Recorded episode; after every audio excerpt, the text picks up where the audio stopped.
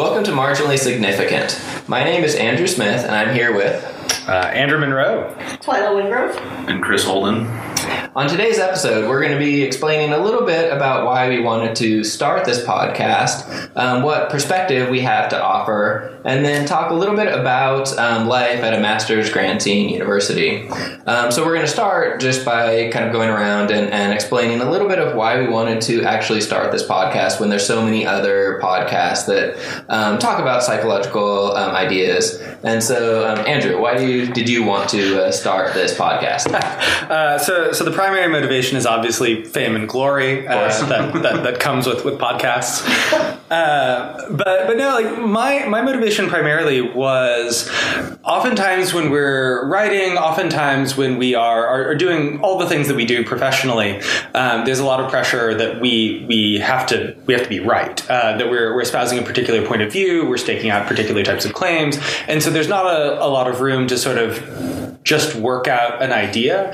And one thing that I really like about podcasts is that because of this the particular format, you can have an extended discussion where you can try out an idea. That idea can turn out to be wrong. Like by the end, you can you can reject it. So one thing I'm really excited about uh, with this podcast and with with our conversations is to uh, be able to have just longer form conversations where the stakes to be correct all the time are are relatively low. So you want to be able to be wrong is basically what you're saying. I mean, being wrong is not something that I'm used to, so like that, that'll be uh, yeah. I mean, that, that, that's one thing that I'm really looking forward to. Yeah, yeah. yeah yeah I'd, I'd, follow that up by saying, um, you know, there are a lot of psychology podcasts out there, but we're, we're often talking about things within the open science movement in a way that affects the research that we do and even the teaching that we do. And, you know, this is still a new and somewhat nebulous thing. So I think having different opinions from folks at different levels and different universities can be helpful in sorting through these things. Uh, and I've seen some of this unfold already in things like SIPS. Um, but I think, you know, having a podcast that's, you know, focused on kind of these comprehensive universities is something that's needed and something that's relatively new. Um, and plus, it just sounded like fun. So yeah. might as well. Yeah, I'll follow up with that. So that was a lot of why I wanted to do it. Was I was listening to a lot of these other podcasts that were very good, but they were presenting a particular perspective on things, and so things like the you know um, reproducibility crisis or um, just the, the, the the issues that we're having in psychology and it was very much from the perspective of people who were at like R1 um, institutions, and they were right. talking about things that Mm, I mean, some of the stuff they were talking about was relevant to what I care about, but some of it wasn't. Like, what do we do with undergrads? Do we teach them about right. it, and do we talk about that, or, or is that going to undermine, you know, their perception of the research that we do? Are they going to understand the nuances that, that we all know are there? Um, and so I didn't think that those were necessarily be addressed or were being addressed. And so that was one of the mm-hmm. reasons that I wanted to do it. And I would also echo, echo the I was hoping it would be fun. Um, that remains to be seen, but we'll see. I was hoping that it was going to be fun. Yeah, I echo that, and I would add on that I think sometimes when I listen to the other psych podcasts, um, I I hear ideas that I, I agree with, but sometimes they sound aspirational or almost unrealistic in my personal work environment. And so I thought that there was something to be said for bringing a, a different perspective on the conversations that are happening. Yeah, for sure. And I think I'll jump in and say I think we all feel this way, but I don't want to speak for anybody. We're also not throwing shade in any of this, yeah. right? Yeah, um, you're, you know, you're not. well, maybe. Um, but I mean, I think we all do really appreciate these, I guess, forebearers in mm-hmm. some ways mm-hmm. um, that have paved this path and have really, you know, thought about what this means as a medium. Mm-hmm. Um, and you know, I think the big goal here is just to open discussion and have more discussion, which I know if you spend a little bit of time on Twitter, it seems like there's already a lot out there, but you know, maybe we're doing something different. Yeah. Well, one of the things that's interesting to, I mean, and this kind of gets to the idea of starting it, is you think about the people who are, um, uh, like members of uh, a society like um, SPSP, so you know social Right. personality. Um, most of them aren't at Research One universities. Most Yeah, of them yeah. are at different, whether it's you know primarily teaching, research teaching, comprehensive like us. Um, but most of them are at someplace different, and so definitely we're getting the perspective of some people, but it's a small subset of different people. So apparently, we're going to speak for everybody else. Yeah. Not really, but I guess it's helpful to like note here. Uh, we didn't say this in the intro, but we're all at Appalachian State. We're at a master's degree uh, granting institution. Uh, so, so, so that's the perspective that, that we're speaking from here. Yes. yes, agreed. Agreed. Are there reasons that? Well, I have some, but are there reasons that you didn't want to do it? What were your worries, concerns, thoughts about not wanting to do this? In shame and embarrassment. Just like. Yes. Um, I mean, I think time time commitment is always of course. a reason not to do anything, and then fear of putting yourself out there and um, being criticized. At least for me, Yeah. certainly. Right. But that's one of the things I like about a podcast format that it's You get to criticize people. yeah, I mean, mostly to criticize people, but but but that in a podcast format, it's okay to to stake out a position and then revise it. Yeah. Um, so I, I, at least I would have the same type of worry, but I feel like I would worry less in a podcast that like if I'm wrong, people will will harangue me. But I guess we'll find out. yeah. Yeah. Well, we won't practice Yeah. being wrong, so this is. Uh, no, no, I am gonna I am gonna practice being wrong. I'm, I'm gonna try that try that out. Let me know. You can. Yeah. And we'll see how you respond to feedback and if changes any Right. behavior. If he Yes. responds. If Yeah, if I respond. Yeah. So that is Andrew Monroe who is speaking. So all critical comments go to him. Please email me at smith dot at appstate.edu. Close. Yeah. Yeah. Well, Um, I'll say too. I think you know there are, are a lot of podcasts out Yeah. there. Um, there's a lot within psychology, a lot outside of psychology. This has gone mainstream. The whole replication crisis. I think uh, one of the NPR podcasts covered that. Um, so I think one of the first things for me to evaluate was can we add something new and unique? Are we just going to be another psychology podcast? Um, which that could be fine too, uh, but I do think there is merit in talking about academia from different perspectives and how some of these open science practices affect people at different levels, different career stages um, you know, grad students, early career researchers. These are all things that they're kind of primed to take advantage of, but may have some costs as well. Um, so I think it's that was kind of the thing that, that changed my answer on that because initially I was thinking maybe we are just another podcast. It's something that's going to take up some airspace. Maybe people will listen to it, maybe they won't.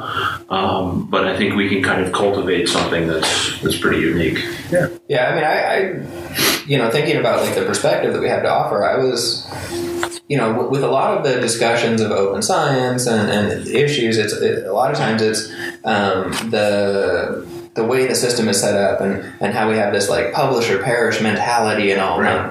I, I don't have that mentality. We're in a different perspective. We don't Totally. have that perspective. We don't have those motivations. I mean, certainly we need to publish, but at a much different level. And, and so our emphasis on different areas.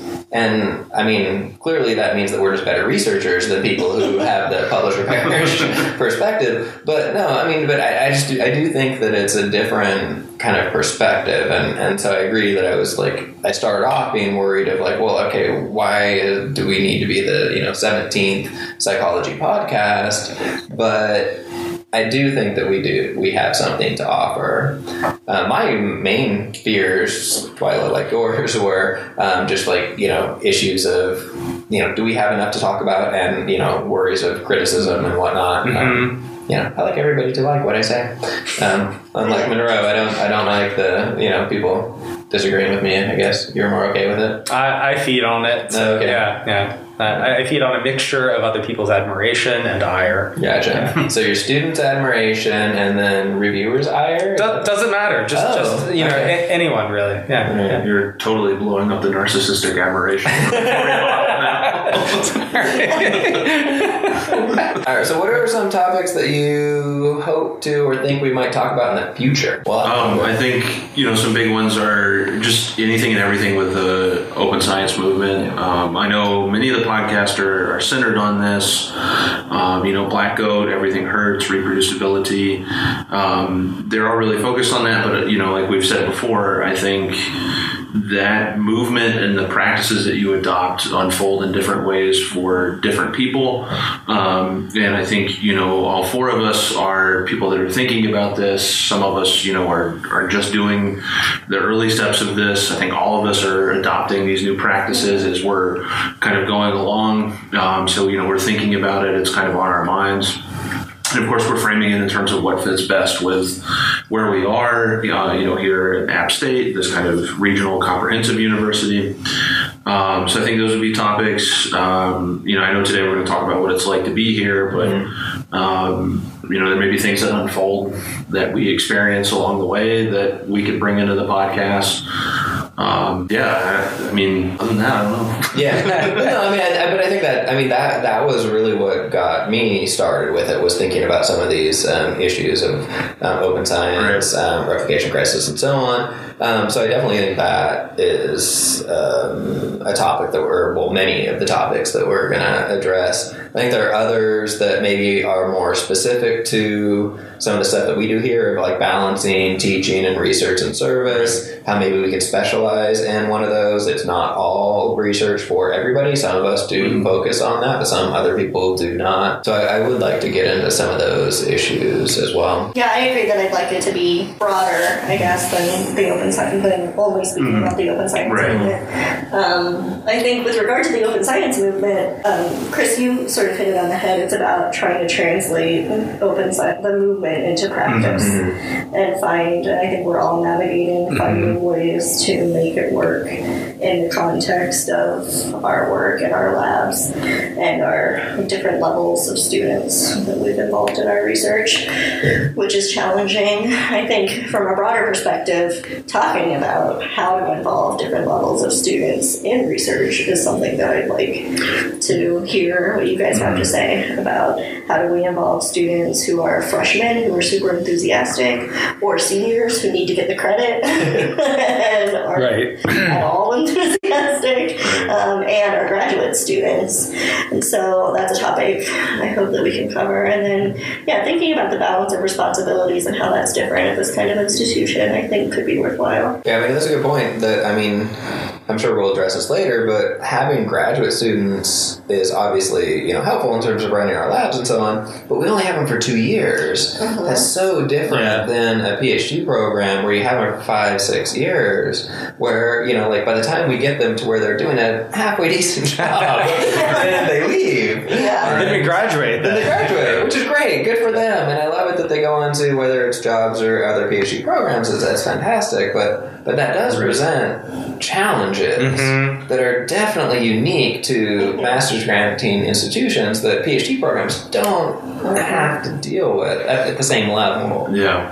And we may only have one grad student at any given Right. Yeah, Right. yeah, Um, when you have students for four or five years, you may take one a year, but you still have four or five at a time. Right. Right. And there are times when, you know, something happens, you don't take a student for one year, and then you're down to one person. And that is one thing that I'm interested in getting into about what what does an active research lab mean, Right. uh, and how how is that different at a comprehensive university from an R1 university, where you know we have you might have one or two master students at a time. You have primarily undergrads working in your lab, but it's it's different in the way that it's really you are driving your your lab in a way that really big labs with lots of graduate students um, might be like more graduate student driven or like where graduate students bring you things. So I, I would like to get into the idea of what does it mean to have an active research program? What does that look like at a comprehensive university? How is that different from R1 or, or liberal arts institutions? How is that similar in, in some cases as well? That's interesting. I had never thought about that before, but that's interesting how. Uh, like here, I do feel like I'm driving my own research lab more than like my advisor did when I was in the PhD Mm-hmm. program because he was trying to get us to be independent researchers because obviously we that was our goal. Right, So right. so that makes sense, but that's true. I never really thought about that of like I just keep doing it and Yeah. pushing people in the way that I want them to, which maybe presents some advantages, but also some disadvantages if it always has to come from Yeah, me. I mean, I think that'd be an interesting. I, I'm, I'm looking forward to when we, we Yeah. talk about that. About you know, to what extent does a comprehensive university and the research program there lend itself to a more sort of centralized or centrally driven research program versus at an, um, in like a really big lab with postdocs and grad students, you could have sort of a more diffusely driven research program. And what are the what are the advantages and disadvantages of that too? Yeah. Yeah, I had two um, ideas of topics that I, very specific topics that I'd like to to address, and and um, definitely we'll talk about these later. But but one of them was should we as researchers should we be able to run all of the analyses in the papers that we publish? I hope not, because then I'd be out of a job. Which your job is. Right. So half of my job is a stats consultant for faculty and, and graduate students. So um, I rely on the ignorance of faculty to bring me their questions. I'm pretty sure we're um, uh, feeding that. Yeah, well done. Yes, our ignorance. So I thank you. No, no. I mean, this is something. So I, I, I'm I'm really interested to, to debate because I think if you're training graduate students, then you should be able to understand, run um, all of the analyses that that you need and that they might need because you're you're training them. So I I, I think like no, you should be able to to know all of your analyses. Yes, Yeah. which which I agree. So I feel super Oh, that's too bad. uncomfortable. I, I typically try to disagree with you, but on this case, this one instance, I do agree with you. I instantly change my viewpoint. Uh, but yeah, no, I, I, I get really uncomfortable having a paper that I don't fully understand. Well, I mean, I would understand it, but don't know how to run that particular analysis. Mm-hmm. At the same time, that's limiting. Yes. So then now I'm limited by the analyses that I need to run. It takes so much dang time to, to learn how to run a new analysis, Right. and, and like mm-hmm. I still am struggling with multi-level modeling that I, that that that limits the types of studies that I can do. So now I have to then change what I do, and that seems ridiculous. And I think this is an issue that isn't necessarily like a comprehensive versus R1 kind of issue. Right. Um, because at R1s, there there are plenty of R1s that I'm familiar with where they have stats people that they write into grants, and there is no expectation that you do your stats Yeah. or that you. I mean, you should understand Right. them, obviously. Like I think that's a basic ethical responsibility. Yeah. but um, but you don't necessarily need to be able to replicate them or um, interpret the output. I find that absolutely terrifying. really. Yes. Yeah. Do you have trust issues? You just don't trust anybody else to run? I mean, also true, but but but that like imagine that you're giving. Okay, we'll we'll, we'll save we'll save this for a podcast in the future. But but to say this, uh, we'll save it, but I'm going to add. to it. Not allowed to respond. Yeah, that's right. Yeah, well done. but like imagine that you're giving a talk or, or something like that, and you, you sort of present the analyses. The Q and A, like how do you deal with the Q and A in that in that case? You're like. I don't know. Like the voxel pattern analysis said it's true, so like screw off. I think that's exactly what you should say. Well done. All right. I, I will give that a go next time. But I do think that this suggests that there's at least something for us to talk about in Alright. a future On podcast. a future pod. Uh, yeah. And I have thoughts, but I'll refrain for now. Well done. Good, good job. Inhibitory control. I like it. Yeah. All right. So then, so then my other idea, and this one maybe isn't enough for a full podcast. The whole so on Twitter, oftentimes people um, uh, talk about their students and they lament about how they don't read the syllabus. Mm. And this whole read the syllabus thing, I don't expect my students to read the syllabus. Why do we even expect them to read it? I think that's ridiculous.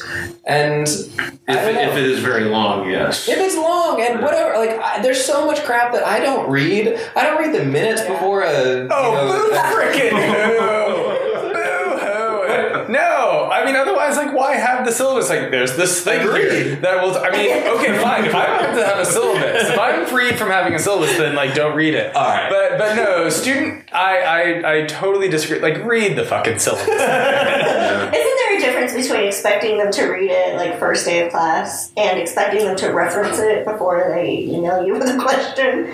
I guess That's a I- good distinction. I guess yeah. I feel like I don't expect them when I hand it out or post it, especially now that it's just posted. Yeah. I don't Yeah. expect them to read it. But I do expect them, if they have a basic question about the course, to like think maybe that's in the syllabus. I'll Mm-hmm. go back and check. Is that unreasonable? I don't know, maybe. Do you ever change stuff that, like, like you say in the syllabus, we're going to do this, and then, but in actuality, you do something different? I changed. My syllabus is my bond. Yeah. Do you, have your, do you have your course schedule in the syllabus? No, because Oh. there you go. Because I know that's gonna change. Yeah.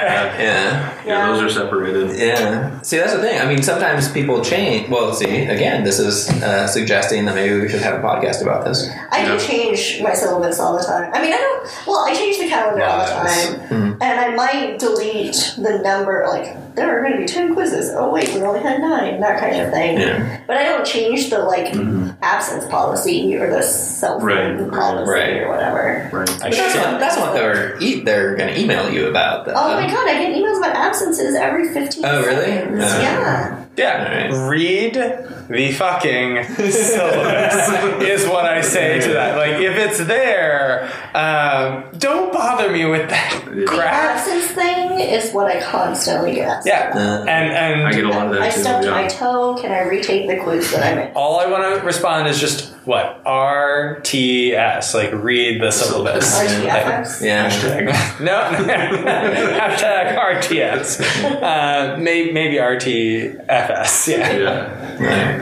Well, not to derail from uh, syllabus talk, but this is something I was thinking about when we were talking about the perspective that we offer and the way in which we've started to set up our labs or have set up our labs. Um, you know, I think we're kind of at this mid-level institution, but there's folks that are at smaller undergraduate only or liberal arts, um, and there's a lot of people that are doing really interesting stuff there, and have found really um, kind of ingenious ways of being able to do the science that they want to do there. Um, so all that to say, I'm really excited to also maybe have some guests on Yeah. and Ooh, allow for perspective outside of you know the four of us.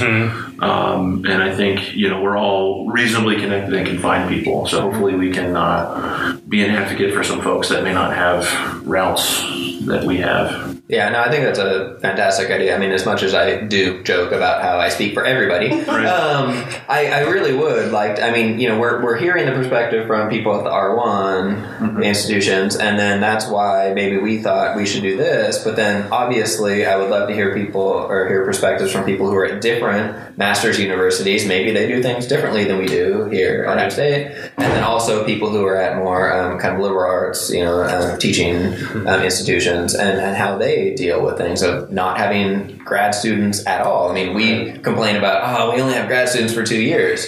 Well, plenty of people don't have grad students at all. So they're only dealing with undergrads, and that might present challenges, but also, like you said, that they might have creative solutions for, you know, coming up with how they deal with everything. So I, I would love to hear about that as well. So speaking about um, being at a uh, master's granting institution, comprehensive university, um, like I don't know, I don't even know where to start with this. Like, why did you want to come here? What do you think about it? What are some advantages to being here? Disadvantages to being here? Mm-hmm.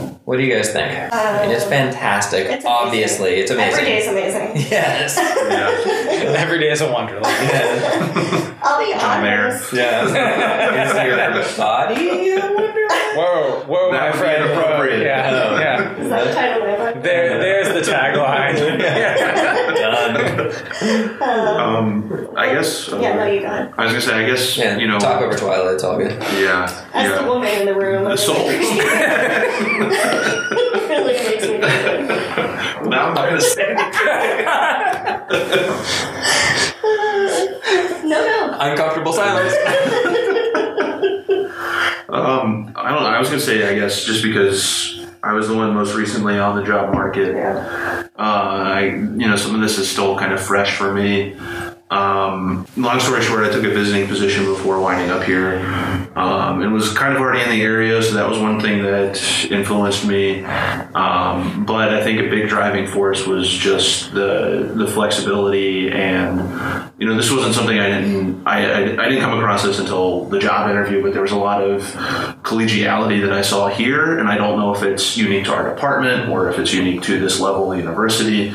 Um, but I do have a couple of comparison points and the the flexibility, and you know, people talk about balancing the three legged stool, and you know, I think a lot of people can kind of carve that out in their own way. What's the three-legged stool? Just for people who Uh, maybe so don't know. yeah, good point. So uh, teaching, research, and service would be the three major legs of the academic stool, which you know, it's something that was alluring.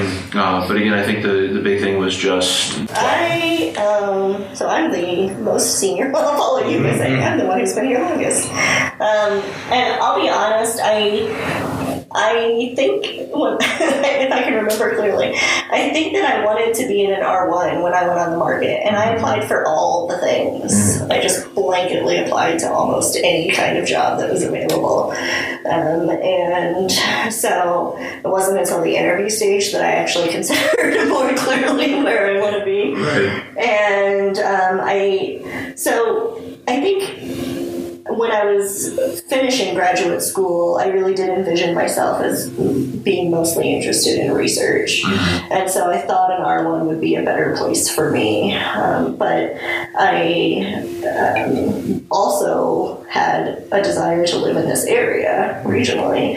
And, um, and so I, uh, very similar to you, I interviewed here and I loved the department. And I really got a sense that people got along well and that it was a low pressure work environment, Right. which is not at all the impression I got at some of the other interviews that went on. Um, not that they, no one complained about their job, but they certainly had um, much higher expectations in terms of like output, research output in particular. Right. Um, and there was something appealing to me about not having as much pressure. The freedom to be as productive as you want to be without feeling like you have to get five pubs a year Right. or else you're not going to get tenure um, was was enticing. Yeah, and I had a similar strategy as you. I mean, I was just applying to anything that I think that or thought that I could fit myself into. Um, and I remember as I was going through that and as I was getting responses, kind of reevaluating and, and really going into the details of what does it mean to be on a soft money position or what could this postdoc be like. And, um, you know, I think there are tons of people that are really excited to do those things and I'm glad they're there. But, uh, you know, for me, I, I couldn't imagine myself being in that sort of pressure cooker environment. Um, maybe I'm projecting my own ideas onto that. Um, but um, it was definitely, you know, interesting to apply to all those different jobs. But um, I think the ones that went to the top of my list, and fortunately I went to the top of theirs, were, you know, kind of the ones that um, allowed for, you know, a little more flexibility with less pressure and more collegiality. Yeah, that's a good. Um, so similar to you guys, um, yeah, I did definitely apply broadly to different programs. So there's a difference between like, why did you come here versus why are you staying here? So I came here because I got a job offer. Right. Yeah. But why am I still here? Right. Is a very different thing. So Yeah. now, having been here for I guess seven years, um, yeah, I mean the the like the main thing that I think about is freedom. Is that I can Cue Braveheart scene. There we go, exactly. You have the face. I know. I should have screamed it. That would have been so much better. That's your Halloween costume. Missed opportunities. Uh, dang it. Next Um, pod. Next one. Yes. So, the, I mean, the freedom, like you were saying, of like specializing, whether we want to focus on teaching and research and service, but also um, if we want to, uh, um, like, we can we can publish where we want to. Right. In the sense of like, recently I've been thinking, like, do I want to publish in journals that aren't um, open to kind of the best practices in psychology and open science and so on? Right. No, I don't want to publish in those. That's okay for me. It doesn't matter if I publish in the top tier journals. As long as I'm publishing, it's okay. Even things like who I collaborate with. Um, I didn't have to worry about, you know, do I need to um, stop collaborating with my uh, PhD advisor. Right, right. I like him. I like collaborating with him. And, and There's a- that's, yeah. yeah, exactly. no, I just, I just keep I- I- riding, I riding his to- coattails. and I'm good. I love collaborating with, with my PhD. Yeah. So like, I, I totally can't disagree. But at an R1, it's actively discouraged mm-hmm. because it's like, oh, so you don't have any of your own ideas, right? Right. And, and so, so I, I appreciate that I have the freedom to collaborate with whoever I want, and it's not worried that like, oh, what's the perspective that's going to happen, or even just like, you know, when we'll, I'm sure we'll talk about this in future episodes of of um, running replication studies. Mm-hmm. That- I mean, I have the freedom to do that. Of like, yeah, I don't want to come up with my own ideas. I just want I want to replicate other people's research. Let's go to the PsyArXiv. Yeah, exactly. I want just to replicate to. But as long as I'm doing a good job, I'm including students in it, and it's it's eventually getting published in one of the many journals that are now receptive to that. That's okay, and I have the freedom to do that. And so I think honestly, like that is like the biggest reason that I'm still here is because I have the freedom to do what I want to do, and I don't feel the outside pressures of like, no, but it's got to be in Right. like a uh, you know top tier journal, or it's got to be this, or it's got to be that. Yeah. Yeah. No, I, I agree. I mean, so one thing when we were talking about this episode and, and this particular question, like why did we choose uh, this institution? I, I always thought that like that that belies like an intentionality to where we ended up that I'm not sure Yes. reflects the job market. Yeah. But but as, as you said, I think it, the right way of putting it is um, why why are we still here? And so I mean my my sort of viewpoint is I came from an R1. I did a postdoc. Um, research is certainly my my first love, though I really enjoy teaching. Um, but my particular view of research is that good research takes time. For sure. Um, and so I'm okay with the idea that I would rather spend a year doing, you know, three or four studies that are absolutely they, they are methodologically tight, they are theoretically theoretically grounded, um, strong studies that are replicable, are meaningful, all of that, than churning out like four different studies and or four different papers.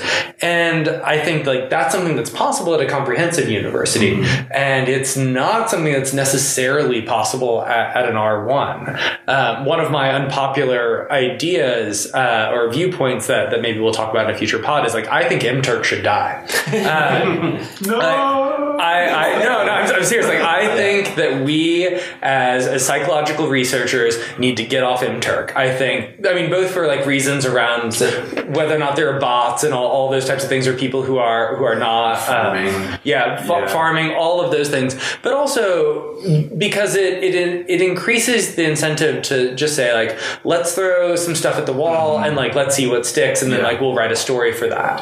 Um, and I, I think yeah, I mean, I think I think it's I think it's bad research. I'm, I'm sorry. Like I think that that MTurk encourages bad research, and that's all a long way to say that I love research. uh, but but I I love the sometimes more slow, careful, methodologically and theoretically grounded view, and a comprehensive university allows me to take the time to do really good work rather than worrying do, about doing like lots of work that's subpar. Not not not that people at R ones do like subpar. They all do like, subpar research. Again, it's all advocating, in my view, Yeah, yeah. we do better research than they do. They do. Yeah. Yeah, yeah, Yeah. All right. Everybody else is uh, not jumping on that bandwagon. Yeah, your your menchies are gonna go up so hard. Well, to go back to what you were talking about, like why you chose here versus staying here.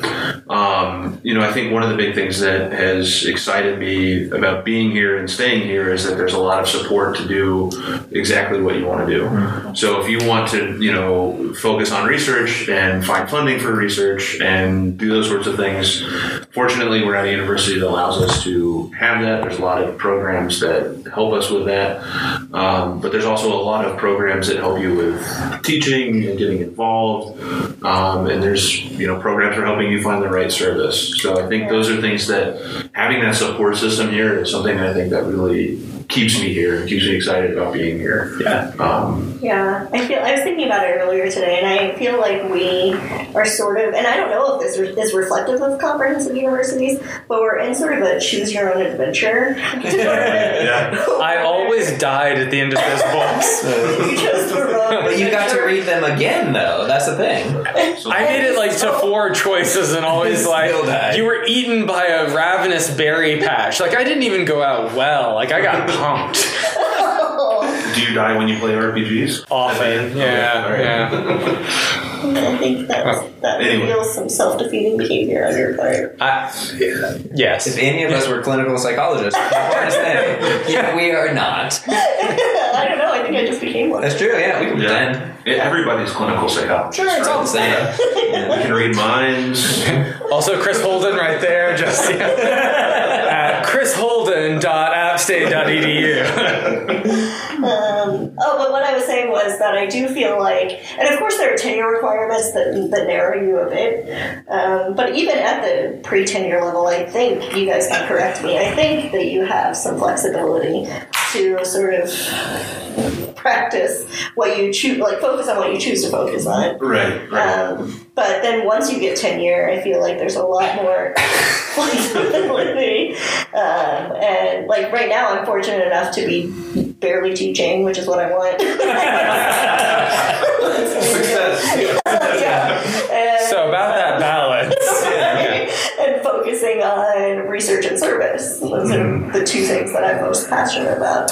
And I don't know if that'll last, but for now, Yeah. But just in case any of your students are listening, you do I love love, you the few classes I love you teach. yeah. You just don't want to teach so many right. different Like, classes. My personal preference is There we go. a three three load is a lot of Mm, yeah. teaching. well, that's it. Yeah. And so, if I'm choosing my own adventure Yeah. and finding ways to be of utility and be useful um, and productive, then I'm choosing research and service. Yeah, I mean that's a good thing. I mean that a lot of people maybe don't know, and we can get into that pros and cons of, of um, being at a place like this. Is I mean we're on a three three load, so we're teaching three classes in the fall and three in the spring, and that is a lot. I mean even if it's you know we teach the same class you know uh, back to back, so to uh, it's not uh, you know three different preps.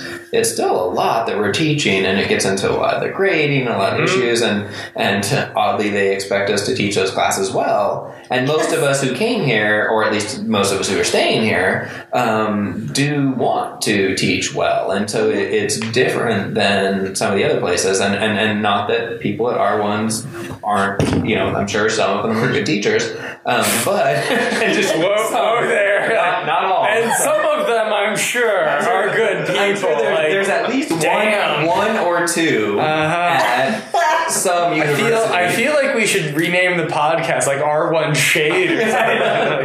All right. Well, that's it. But many of them were hired because of their research experience and not because their emphasis on teaching. Whereas here, I mean, we do require that people at least somewhat care. I mean, And I do care, Yeah. to be clear. I just am able to care more when I have less than three classes. that is true. Yes.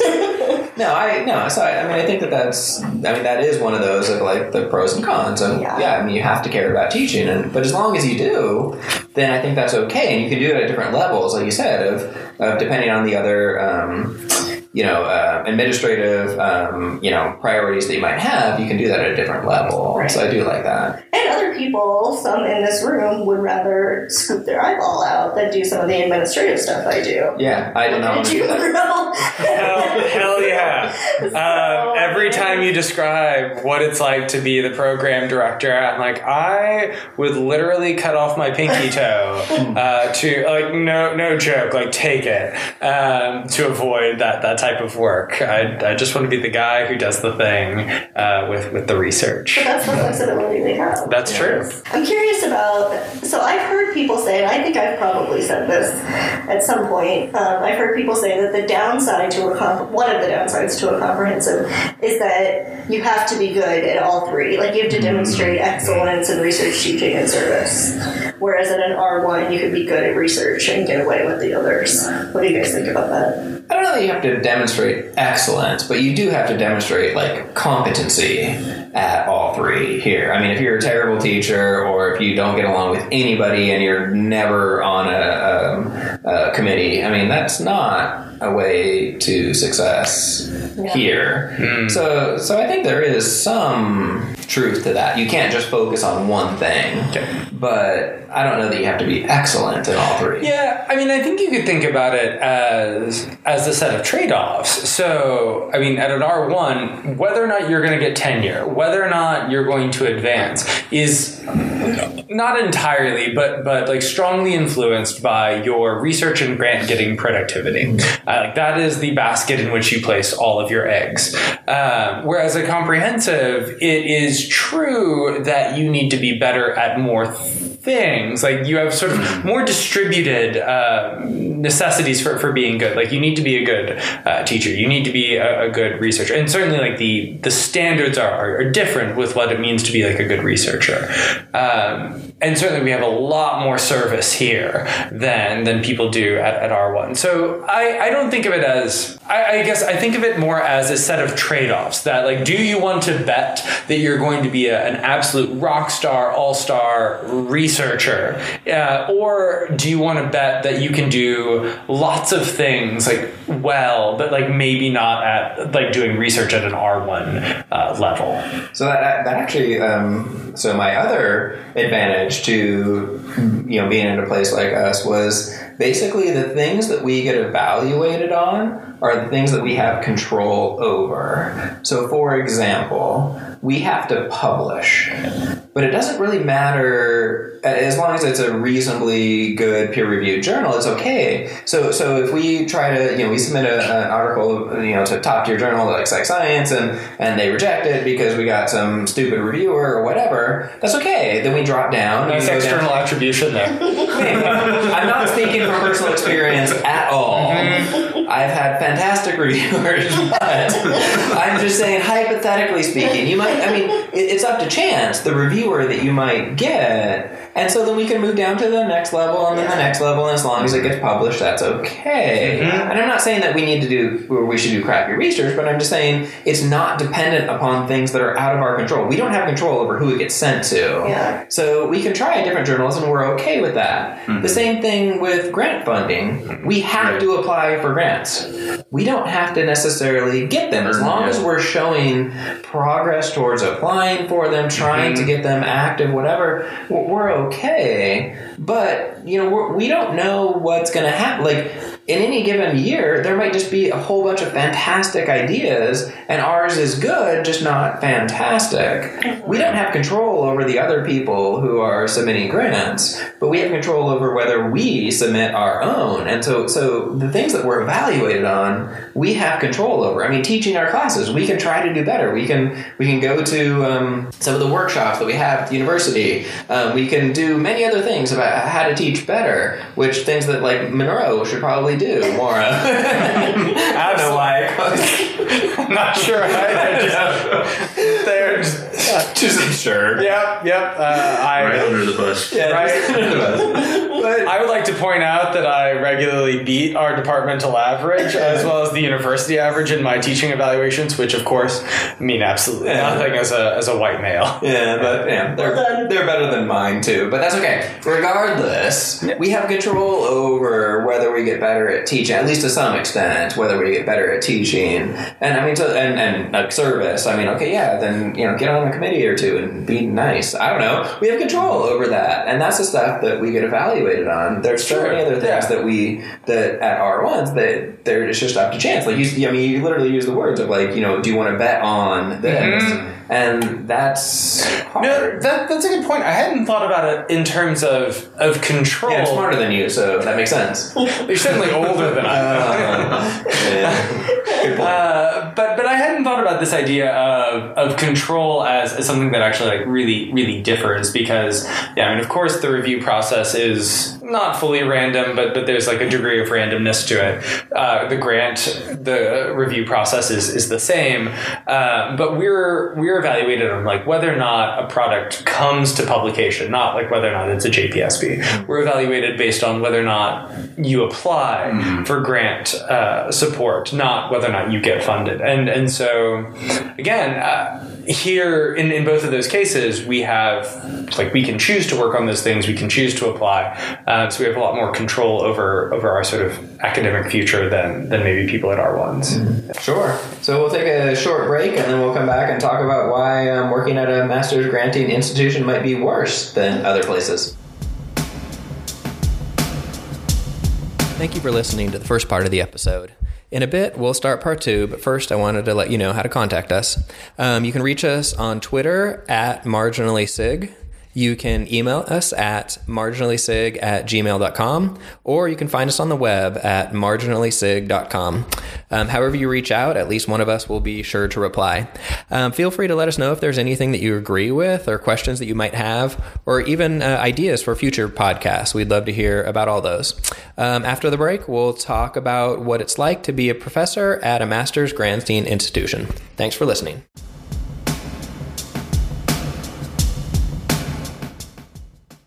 Welcome back to uh, Marginally Significant. We've been talking about um, kind of what it's like to work at a master's granting institution. Um, we gave plenty of reasons why it's fantastic to work here, but I figured we might talk a little bit about why uh, or what challenges we might have at working at a master's granting institution. Should I just point at somebody? Go. So, I mean, I guess this is rhetorical, so I'm just going to follow it up with a question. Well done. but do we have an inferiority complex? So, is a challenge of Yes. being at a master's level institution that we feel like, or other people perceive us as, one or the other, or both, I don't know, that we are not as impressive as researchers? 100% yes. no, I mean, seriously. So, when I went to, so um, every year I go to the Judgment Decision Making Conference, JDM Conference, and the first year that I was there, after I had, um, I was uh, an assistant professor here, um, I would tell people, on, you know, on my badge it said, you know, oh, App State, whatever. And people would ask me, oh, where's that, or whatever. And then, um, you know, first off, it was obnoxious that nobody had literally ever heard of Appalachia State. And everyone's surprised that it's big, as big as it is. Well, that was the second thing. Then they would say like, "Oh, how many uh, faculty members do you have in your um, uh, you know program?" And they would be thinking like three or four, and I'm like, "Oh, we have like 32 people in the the um, you know psych program, 32 tenure track faculty members, and then you know what six, five, six, something like that." Um, Yeah, um, yeah, adjuncts, and and they they were just always shocked, and it was hard. I mean, still is hard. Like I would rather have them have heard of the place and not like second guess that like oh you know there's something wrong with the place that we're at and they don't realize how big of a program it is how many people we have and that we actually do like you know reasonable research here so i, I would agree with that that was hard for me at least maybe the rest of you guys have you know higher self-esteem than i do so you know. It's not contingent on university. yeah, maybe that's what it is yeah yeah I was gonna say, so so I did my PhD at Brown, and Brown has a giant name drop right Yeah. hashtag name drop. Yeah, but Uh, Ivy League, whatever. Right. I mean, I, Ivy League, fantastic. You know, whatever. Uh, but but no, Brown has a, a, a super inferiority complex around Harvard. Uh, so so I came up in the like we're not as good as X. Right. So but but I but I do agree. Yeah, we're not quite at Harvard level, is what you're saying. Exactly. Appalachian State, Harvard, uh, we could probably beat them at football. Ah, like we could well definitely, we, we could definitely beat them at football. Yep. Uh, the Harvard of Western North Carolina. Ouch. um, I lost my place. Um, Like coming up with an inferiority. right. complex. Thank you. Uh, so, but, but I do think it's true that uh, since we all we all came from our one institutions and we all came up through through our PhD, being taught to value research Yeah. to to value your research prestige as well. And so then uh, we're here, and then people sort of don't value the research that comes out of non R1 institutions in the same way that they value research that comes out of R1 institutions. So I mean, yeah, I think it's I think it's fair to say that like there's a bit of an inferiority complex um, as as a non R1, but I don't know. I mean, Yeah. I, I came up that way, so I'm, I'm used to being inferior. Yeah. Yeah. Yeah, I I feel pretty similar, and there are times where I notice it. Um, you know, like you were saying, when you get questions at conferences, like, "Oh, where's that? What's it like?" Um, but you know, I got a master's first at a regional comprehensive university, um, and this sounds braggadocious, but uh, I was one of the first four PhD students admitted to the program that I eventually graduated from, um, and I think that that was. I mean, I have to acknowledge that you know that there's, I guess, some privilege that goes with that, but I think that uh, it also allowed me to really think about what was important and what I wanted to get out of a PhD program. And the folks that came in to start that PhD program um, were also thinking about that, and I think that did a lot for me to uh, alleviate some of that feeling of like we've got to be at the top because it was really exciting and fun to get in at the ground level on this program and really see it uh, get its legs. And you know, I still follow and keep up with what's going on there because it's so exciting to see. Um, but at the same time, it allowed me to kind of step back and not get too caught up in you know what is this new program versus what's it like at R1. And I had friends that were going to R1s at the time, um, and I think that's something that's carried I've carried and really thought about and I'm fortunate to have, but it does still creep up. You know, the imposter syndrome, inferiority complex, it does still creep up. But at the end of the day, I try and focus on that and focus on the fact that there are a lot of different paths, and a mm-hmm. lot of different opportunities. Yeah, I mean, in some ways, it might be like I don't know. This is weird to say, like a good thing that we have that like imposter syndrome, whatever, and Right. like. But we need to try to prove ourselves. Of like, all right, so how can we make sure our research is at the same quality or even better than what other people are doing? And so that's why we do replications to kneecap the gotcha. Yeah, gotcha. exactly. Right. So, so I replicate other people's studies, fail, fail to replicate, replicate other yeah. studies because they're all garbage. Because yes, A sense of moral superiority. Exactly. That that's a huge reason why I actually like open science is because um, then I can feel better than these other people who didn't pre-register their studies, don't post their data, didn't do everything that you're supposed to do, and so therefore I feel better. How many how many hits does your TED talk have? Uh, one. That's me. I keep, I keep refreshing. Keep refreshing. It doesn't. It doesn't count as multiple hits. I just. I keep You refreshing. in the shower, just go. Yeah. Yeah. Why am I in the shower? Uh, I don't know. All right. You don't you don't That's rehearse the talks in the shower. No. Uh, all right. Well, Yeah. I rehearse talks in the shower. All right. T- next TEDx, Monroe will be uh, giving a talk on why moral psychology is Fantastic. fantastic. Yeah. Yes. There we go. Uh, why we make better moral judgments than you think. there we go. Yes. With a And, loofah. and how moral judge we update our perceptions of blameworthiness. That's that's pretty close. That, that was like a nice, yeah. Yeah. We, we, we, we update our judgments of blame more systematically than, than you might think. Yeah. Yeah. We, we are sensitive to information. We make uh, very careful types of judgments. But um, yeah, yeah. All right. In a future podcast, we'll talk about how moral judgments are no different than normal judgments, and how all of the research that moral psychologists publish is basically just a re-description of previous research that's done in decision making. and then we'll take Smith out and beat him. with sticks. and then I will be shot. That's what's going to happen. But maybe to that keep, podcast, keep it in. Keep this in. before we get to uh, that podcast, um, other issues of um, being at a comprehensive. So one of the things I thought about was um, uh, resources. Um, so I have a research lab, um, in air quotes, research lab, um, and my lab space is a uh, small closet. And that is more lab space than I have. I was just gonna say, and that's that's not a and it's yeah, that's not something that everybody does have. So, so what are some of the challenges? You know, we talk about the positive, but what are some of the challenges of being at uh, um, where we're at in terms of like resources? Let's say.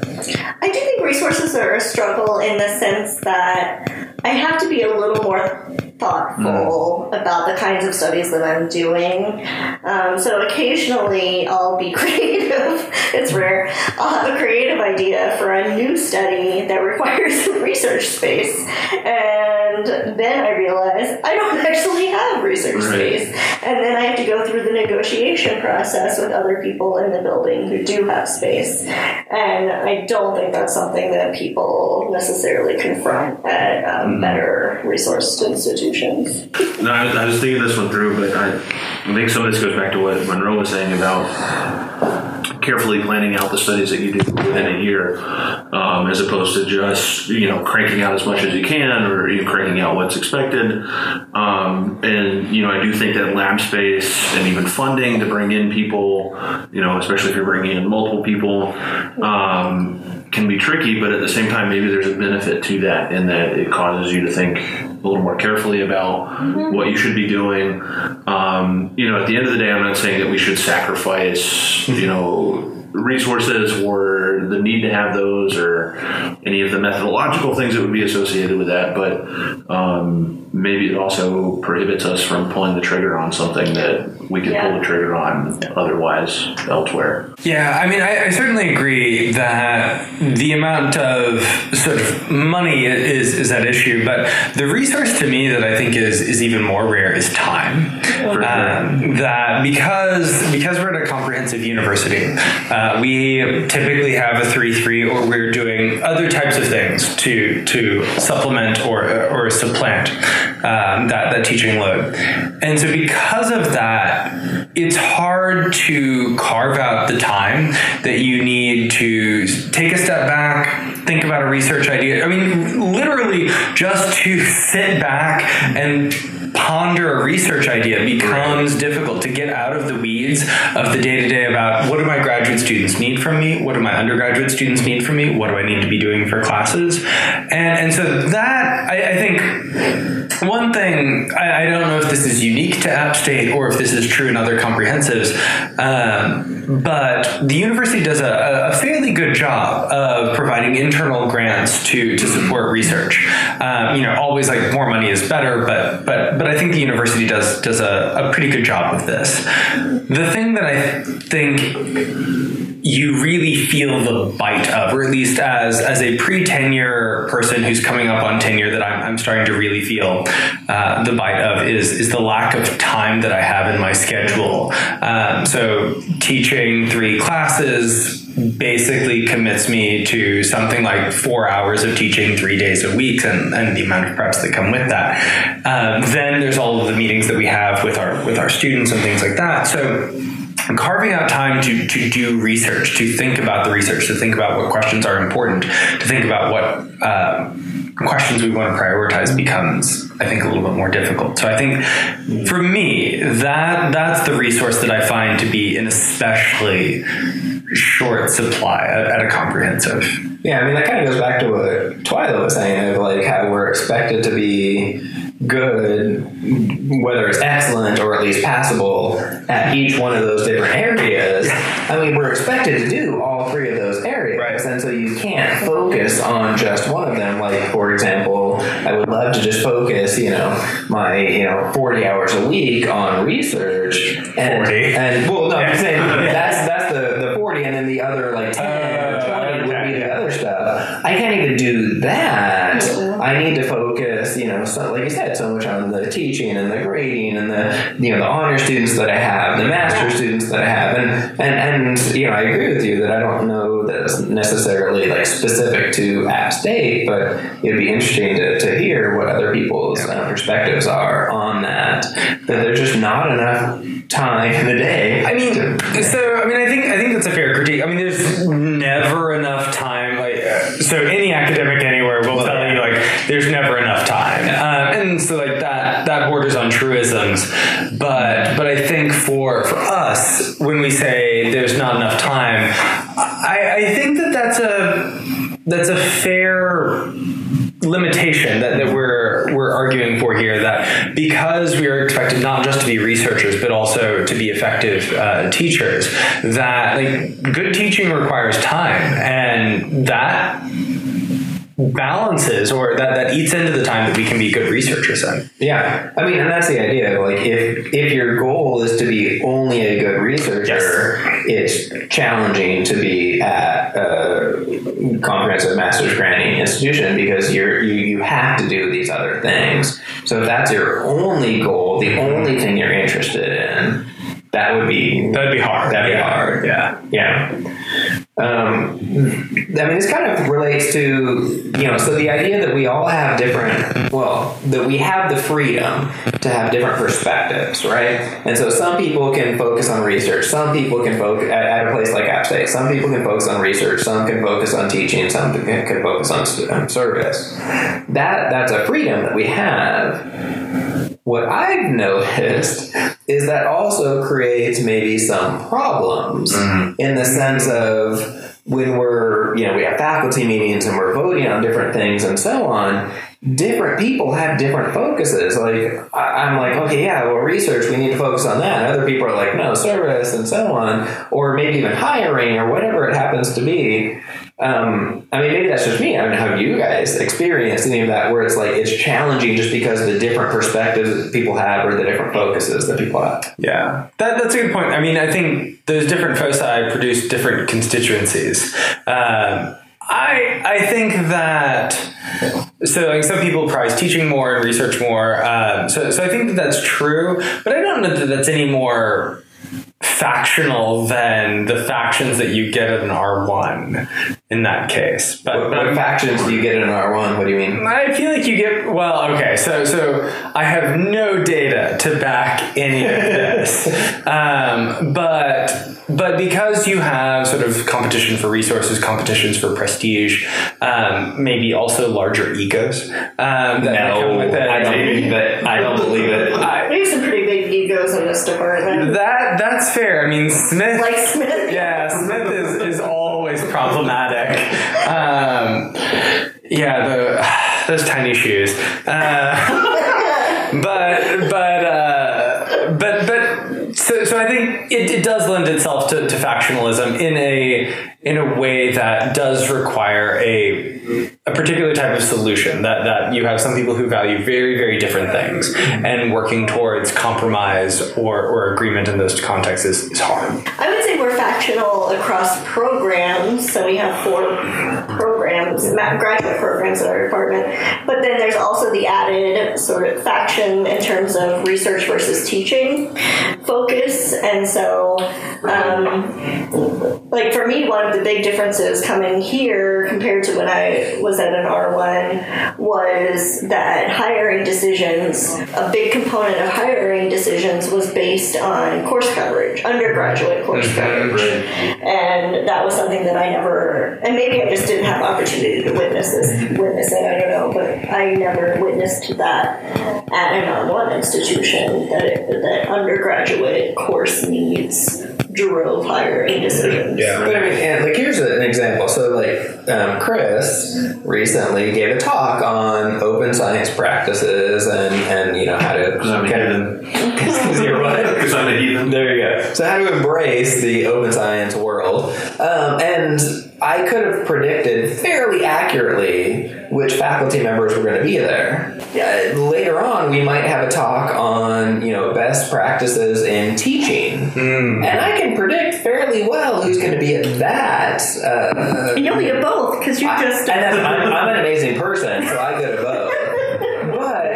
But I mean, I think some some people do go to both, and then I, I- and we could probably predict that as well. But I'm just saying that like there does seem to be different groups of people who go to the like yeah open science pre-reg everything blah blah blah versus like okay we need to understand what teaching practices work and you know we don't shouldn't just like lecture to people and so on and and I think there could Right. be differences I, there. I don't know, but my, my inner contrarian is now coming out. Uh, so so like the the argument just, just now, but but so the argument that oh we have different factions. You're the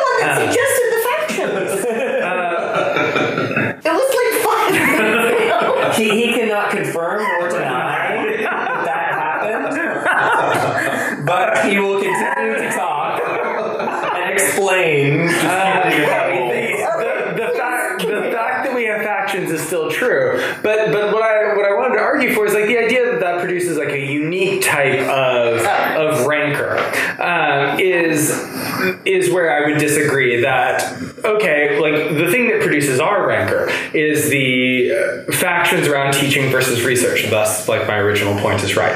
Uh, uh, but for other places, like also have have rancor, but it's just it's rancor that derives from something like they, there will be there will be factions no matter what. It's just like pick your poison. What is the particular type of thing that you will like group about? And for us, because we're comprehensive and because like teaching service and research are all relatively equally prized you can form factions around those three things. But other programs who don't have like that particular set of weightings could have and likely do have rate uh, factions that just correspond to like x different thing. So I, I don't know that factionalism is like different I'm just gonna be argumentative for the sake of it. I don't know if I believe this, but my, I guess what I was trying to say was that I think in like what I've witnessed in R1s is that there is factionalism, but it's tied to discipline. And here I see disciplinary factionalism, but then I also see teaching versus research factionalism. So it's kind of two cross Yeah. levels. No, I would agree with that. I mean, where I was at, there was huge um, disagreements on the value of you know social personality versus cognitive versus clinical versus whatever. And so, yeah, that's where the faction lines were drawn was the discipline, like you said. And I don't. I mean. I don't remember at all anybody advocating for the teaching faction there. That Right. just did not happen. Um, whereas, yeah, I, I would agree that here you might get some, depending on the decision to be made. It some of it was like discipline specific. Others is like you know teaching, research, and I was going to say service, but I don't know that anybody is advocating for the service faction. I haven't heard of that faction yet. It, maybe it exists. I don't mean Yeah, to. that, that- that's right. There's probably not like a deep service constituency. Yeah, yeah. Um, teaching, sure, And research, sure. absolutely, but but less on. You know, I really want to be on 18 committees. Like no one is making that argument. Yeah, Yeah. I haven't that one. No. Yeah. I will say this though, I think that there is like if we go back to the university mission or like the departmental objectives, there's always importance placed on you know let's do stuff across disciplines. Let's Yeah. do stuff that uh, allows us to explore each of these three routes. Um, and you know this might be narcissistic, but going back to my my talk, it was a cross departmental thing, um, and I think that's good in the long run because then you get people that are you know maybe in one of those camps, but they see that this is something that's trying to blow those camps apart, whether or not they implicitly or explicitly recognize that. And you know, Andrew, you mentioned being able to predict who was going to be there. Wait, which Andrew? Smith, um, The right one. the right, Right, one. Um, and As usual. I had similar uh, premonitions going into that, but some of those were falling apart. Um, so I think as long as we're mindful of those sorts of things, and it seems like maybe this is something unique to comprehensive universities. I don't know. Again, I can't, I can't speak much beyond App State, um, but it is nice to know that that's something that is valued, that balance between these things, and it Yeah. maybe helps to get rid of those factions a little bit. I do. I will say, even though I was just arguing the other point five seconds ago, that the only time I really see factions is in like hiring decisions, Yeah. decisions, and Yes. then in terms of any other decisions, or in terms of research and teaching, collegiality. I think we have a very collaborative department, and that those lines are kind of invisible. No? Yeah. Well, no, I think I that's don't, I don't know if I entirely agree on that point because so so I think what I would agree with is that when stakes are low or non-existent, factions don't poke up, which is of course an uninteresting prediction. But when there are some type of stakes, if we're talking about who gets teaching releases, if we're talking about how we think about um, departmental merit raises all those things. I think we absolutely still see factionalism along the research and teaching lines, but but I think it, it's a difference of like stakes versus no stakes. You might be right. I could see that. Yeah. What do you think are some like misconceptions though of masters granting institutions? So like I'll just throw mine out there because I already talked about it earlier. Of I, I think one of the misconceptions is that it's you know if you can't get a job in R one, then then you go to uh, an MA institution, which I think maybe is what some people do. So I don't think it's a misconception in terms of what people do. I do not think that is what will make people happy though Yeah. because I mean, if you're if you're interested in R one, all you want to do is research, and that's just where your focus is. Mm-hmm. I think you're mm-hmm. going to be just terribly disappointed Yeah. with being at, at, at a MAA institution where you need to yes do research that is required and that's fantastic and that's where maybe my interests are, but you also need to teach well. You also need to to um, you know be a part of the, the whether it's the departmental community and doing service there or you know broader whatever. But yeah, there's the service requirement. So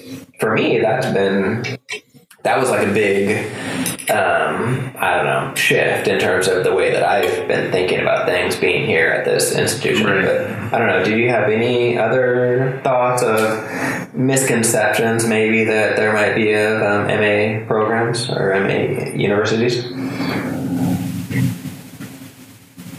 Yeah, they are. Crickets. We'll edit this part out. Yeah. I don't know. Um, yeah, I mean, I guess I would just echo what you said about it being kind of like a, a backup. You know, kind of almost taking the the perspective that some people have with publishing. You know, go for top tier and then second tier, Yeah. third tier, move your way down. Um, yeah, I don't know beyond that.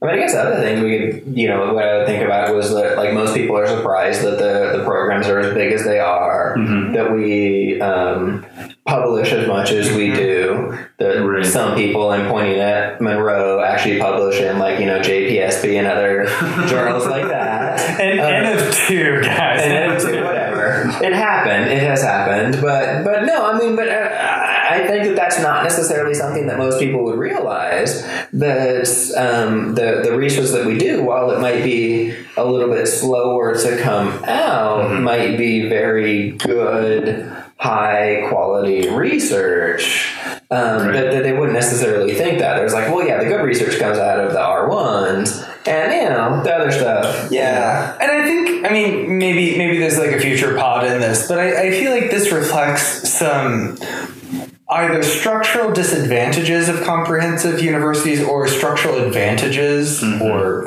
uh, of R1 universities that R1 universities are extraordinarily good at creating press releases and press um, interest, like popular press interest in their research, like whether or not the research is strong, weak, or otherwise. Uh, where because like a comprehensive university doesn't have, I mean, simply doesn't have the staffing to to do that type of full court press release. And I realize I'm mixing my metaphors here. Um, You're such a sports fan that you know four court press. Sport, sports ball touchdown with the basket. Uh, Kobe.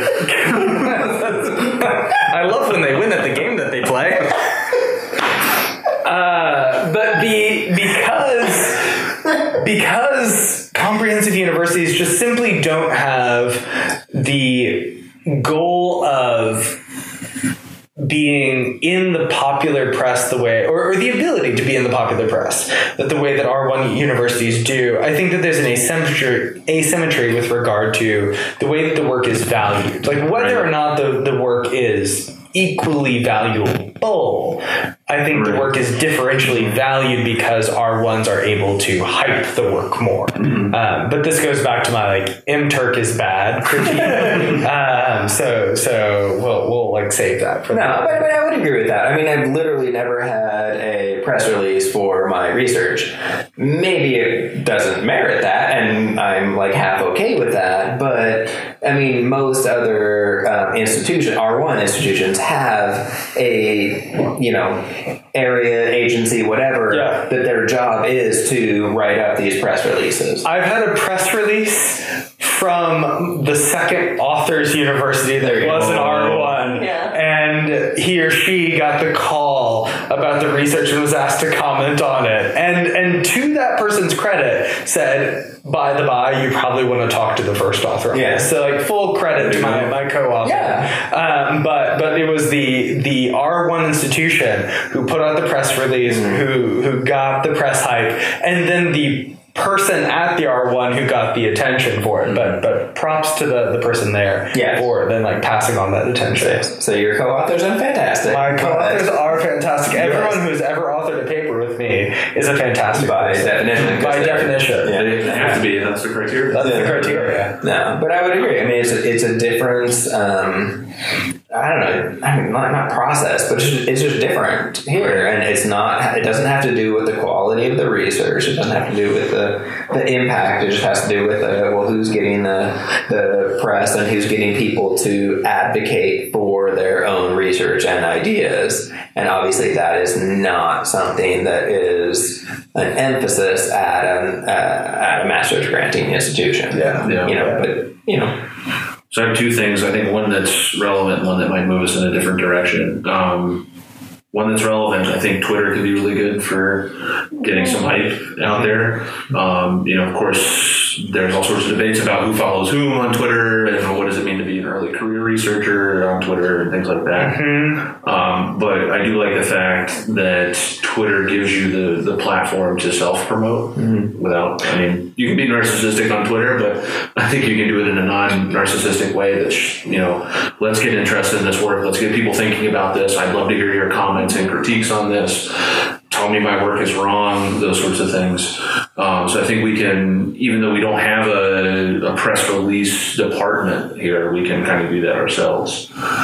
Um, Yeah, I totally agree on, on the the democratizing effect of, of Twitter on pushing research out as a, Right. a, relatively. I mean, again, like some people have more followers and some people have fewer followers, but Twitter does offer an opportunity to reach a, a wider audience than than you would normally be able to reach with your work. Absolutely. I think I have um, 13 Twitter followers, so I'm pretty sure I'm going to reach a huge audience right there with my And followers. three of them are in this room. Yeah, that's true. Yeah, so Well, I, now- I don't follow you. Ah, yeah, all right, yeah. So that's untrue. yeah, I but do, yes, I do. but most people, yes, I no, I, I totally agree with that. What's your second point? Yeah, you had a second point. Yeah, my second thought. This was something that came to mind as we were talking about like misconceptions about master's granting institutions.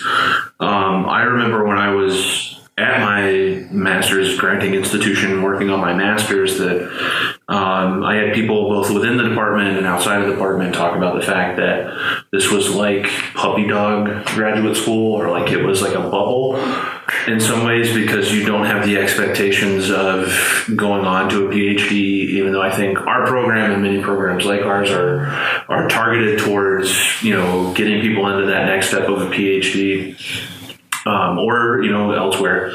Um, but I, I do think that a lot of people were thinking of getting a master's first as like you didn't have the GRE scores, or you weren't quite as smart, or you weren't quite as capable. Um, and I, you know, as somebody who went through that process, I think there's a lot of good reasons for doing that. And you know, I. I applaud people that are able to go straight into PhD programs. I think it's great.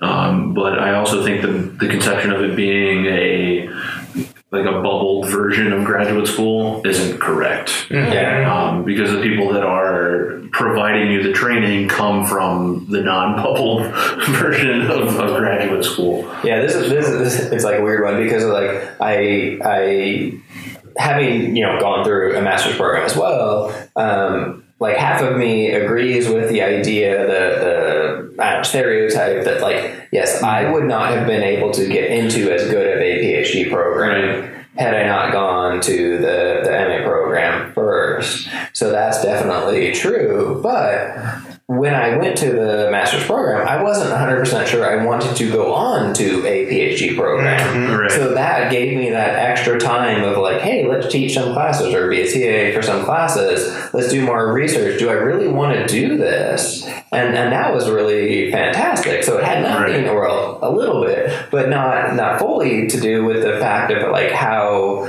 Um, uh, advanced of a student I, uh, was I, or could I hack it in a PhD program? It was just like, do I know what I want to do? And I definitely agree that that's like a misconception of like, well, the students that we have, they must just be the kind of, you know, PhD rejects. They're the ones who can't get it. No, they're the ones maybe who, you know, don't know fully what they want to do yet. Maybe they want to go on a PhD program, but maybe they don't. And that's okay. And they can get something out of the, the program. So, no, I would 100% agree with that. Yeah, and just to build on that, I think the idea of it being like puppy dog graduate school would imply that it doesn't translate to what you do in a PhD program. And I know that for me, coming in with a master's into a PhD program, I felt pretty confident. Of course, there was a lot of learning and there was a lot of figuring out what this department was like and those sorts of things. But those skills that you build in the two years are not limited to what you do in those two years and what you do at your master's. Um, and, you know, even if it is a little different. It's a different time frame. It's still grad school. It's still building these skills and allows you that time to figure out, you know, do I want to go on to a PhD or do I want to become an actuarian or, you know, those Yeah. sorts of mm-hmm. things. Yeah, in terms of the, I mean, the skills like are were huge for me because like my first year PhD program, I did not think was that hard. Right. Like almost everybody else who was in the program was like, "Oh crap! Like these classes are so much reading, and mm-hmm. like oh, I have to actually run my own studies and all this other mm-hmm. garbage." And I was like, "Yeah, that's what I've been doing for the last two years. Like, how do you not know how to do this?" Right. And my first year of the PhD program was not particularly challenging. And I was like, well, from the each year on, it just got progressively more challenging. That was hmm. great. And so it was a really kind of easy progression into it. Yeah. I really didn't have that much challenge, but other people who didn't do a a master's program first did. Right. So I do agree with the value there. Hmm. You're giving me hmm. You you and I had very different PhD experiences. I, I also did a master's, but I remember when I, I came to the PhD program, they're like, oh, this is a totally different ballgame. Hmm. Um, and and my first year was challenging. Um, So, so either your P, your your MA program was like super easy, or your your PhD program was way harder than mine. One I of mean, those. I, I think I think if uh, people find out who my PhD advisor was, they will correctly infer that, that my PhD program was uh, was uh, extra difficult. Extra maybe- difficult. maybe my advisor was super nice to me. Right. He, he took a look at me and was like, "Yeah, he can't handle much. He needs to. he needs to have the easy road. To be water fair, my, down. my advisor may have inferred the same, Yeah. Well, to prevent us from going too far down that Yeah. road, What? um, fair. One, one thing that I heard, and this was on the This is Grad School podcast, which is put out by a couple of graduate students, um, and they liken the transition from a master's granting institution to a PhD program as a student as like having a favorite pair of jeans, but wearing out that said pair of jeans and then having to buy a new one and you have to break it in. You know, so it still kind of feels comfortable, like you know these jeans, but they're still breaking in. And I really like that analogy or metaphor because Am I buying the wrong kind of jeans? I, I, I feel like my my jeans are always comfortable. Right. yeah. well maybe they're pretty What about after you wash them? Yeah, yeah. Yeah. Are they tight after you wash them? I mean, they're tight, but that's how I like my jeans. Do you sit in the bathtub in hot water and let them soak first? I, I do not. I mean, I, I think I think this is worth some extra discussion about like what types of jeans are these guys buying? Are these like full denim or or Right. or or uh, Full denim? There's not full denim. yeah, Yeah, like there's, the there's, there's not like yeah, you can have you can have denim with like some amount of like Elastic. yeah, Yeah, I uh, need those. materials. That's what I want. Yeah. I want those. The stretchy's the way to go. Alright. Yeah. As a senior, as the senior member of this. Yeah, the, the most experienced. Go full stretchy pants is what Twyla says. Back and I'm not wearing just like sweatpants. Yeah. That's what you can do post tenure. Is you just wear sweatpants all day long. Yeah. Uh, pajama jeans, right? Um, but yeah, anyway, I was thinking, you know, I, I like this, and to extend that analogy a little bit more, um, if you're coming into a PhD program and you've never worn those jeans, you don't know that these things can change and that this is just something that you're getting used to at this point in time. Um, so it is nice to have that leg up as a master student coming into a PhD program. So Is the metaphor like you go from like normal jeans to like hipster jeans, and all of a sudden like you're like, oh, these are so much more tight and constricting, and I've got to do like squats in the morning to like be able to move around. Is that is that the proper metaphor? Well, I mean, this is getting a little off topic, but sadly, I, I hate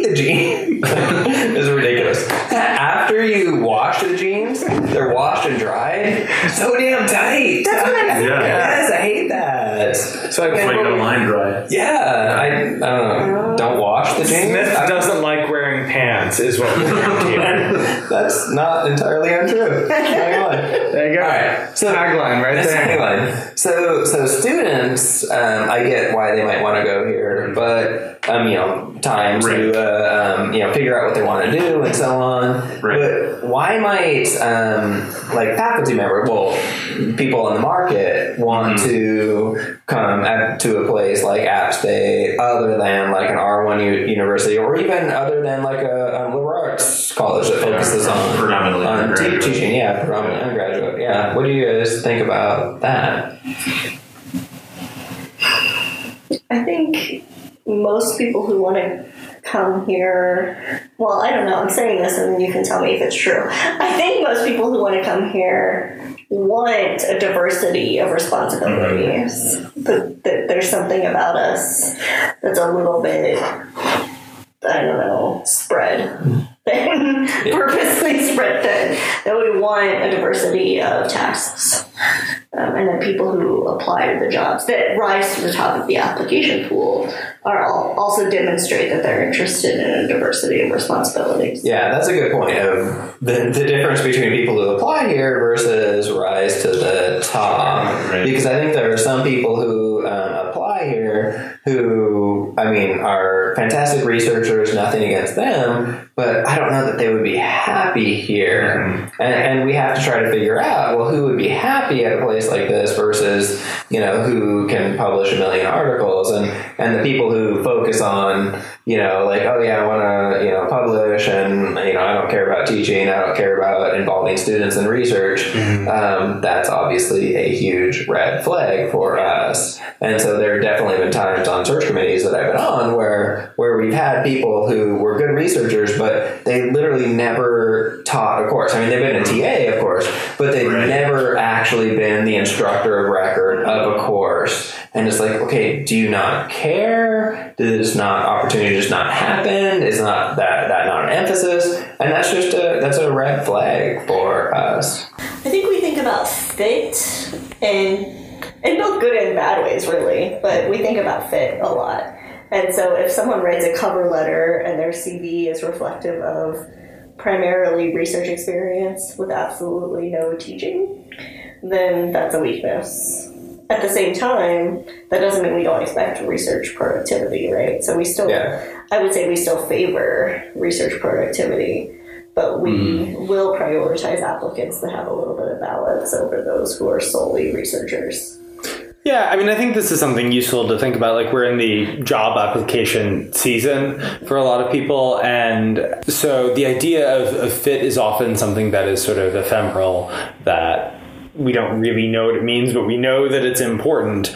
Um, and, and in the context of a comprehensive university, fit in this context means something like we care about research. We care that you have strong research bona fides, uh, that you have uh, work that is interesting, that is compelling, um, but that you also clearly demonstrate some type of, of commitment to, to teaching. And so for graduate students, that might be that you have engaged in some type of teaching training because we've realized not all graduate students get get to be the instructor of record uh, for classes. Um, if you've done postdocs or if you're coming out of, of other types of programs that we look for some evidence that you care and and are um, thoughtful about about your teaching. And so, um, yeah, I think this idea of, of fit is a really important one, but one that um, for us, for for comprehensive universities, usually means that you have an interest in research, that you have a developed research profile um, and, a, and, a, program of research, but also that you have clearly defined goals with regard to your teaching, that you have done it or that you have mm-hmm. ideas for what you want to do in the future. Yeah, I mean, I think that I mean that fits with our um, uh, expectations of being good at a wide variety of things. Of like, we have there are people who have been in the um, the you know being on the search committee that the there are candidates who we've excluded because they didn't have enough research, but obviously candidates who I mean fantastic on research but have not ever taught their own course or have no seem to have no interest in teaching. And so on both extremes, we definitely excluded people. And so I definitely think with the, the type of program that, that you know we are, we're looking for people who can kind of do both, which is a challenge. I mean, as a PhD student, you might not realize that oh well, I need to try to make sure that I can you know teach a class or you know either even if it's during the summer, um, you know, being an instructor of record, but that matters, mm-hmm. and we care about that sort of thing. Yeah. Um, so yeah, I mean, it's, it's hard. I mean, a lot of people don't realize that, but that's definitely something that we look for or look for. And I think a lot of people might not get that message from their yes. institution, right? Yeah. So if you're in a, if you're currently a graduate student in a DOF program, you may not get the message that you should be teaching at all. Mm-hmm. Uh, but if your specific career goal is yeah. to be a comprehensive then we do look for that yeah. job application. Or even if you're not entirely sure, mm-hmm. even if you don't know that you want to teach at a comprehensive university, hedge your bets. Yeah, kind yeah. of. I mean, honestly, kind of. Yeah. Even if you're, I mean, that's more or less what I did because mm-hmm. coming from a, you know, did a master's program, coming from a comprehensive, I was like, okay, maybe this is something I might be interested in. Maybe I want to go R1 so I actually made choices to make sure that I was kind of prepared for both. And obviously, I ended up being a better fit for comprehensive, and I'm happy here, so that's fine. But but a lot of people, like you said, a lot of people might not know that of yeah, you probably should teach at least a class or at least some summer school. Mm-hmm. Um, so you have that. Um, um, you know, on your record that says, "I'm the instructor, an instructor of record. I have created the syllabus and, and created the lecture notes and done all the things that I need to do. And, and those just aren't typically emphasized in a PhD program. I don't have much to say because I've only ever really been on one side. yeah. yeah. That's true. All right. Well, thank you for. Um, I guess this is. I mean, does anybody have anything else to say? Should we wrap it up here? Yeah. Yeah. I think that, that's fair. All right. Well, thank you for listening to um, Marginally Significant. Um, on the next episode, we're going to talk about how maybe we should be publishing fewer papers, and Monroe is going to argue about how MTurk sucks, and the rest of us are going to say maybe it's not so bad. No, M- MTurk should die. that might be uh, the conclusion we all come to. Um, so um, thank you for listening, and we will um, uh, be back next time.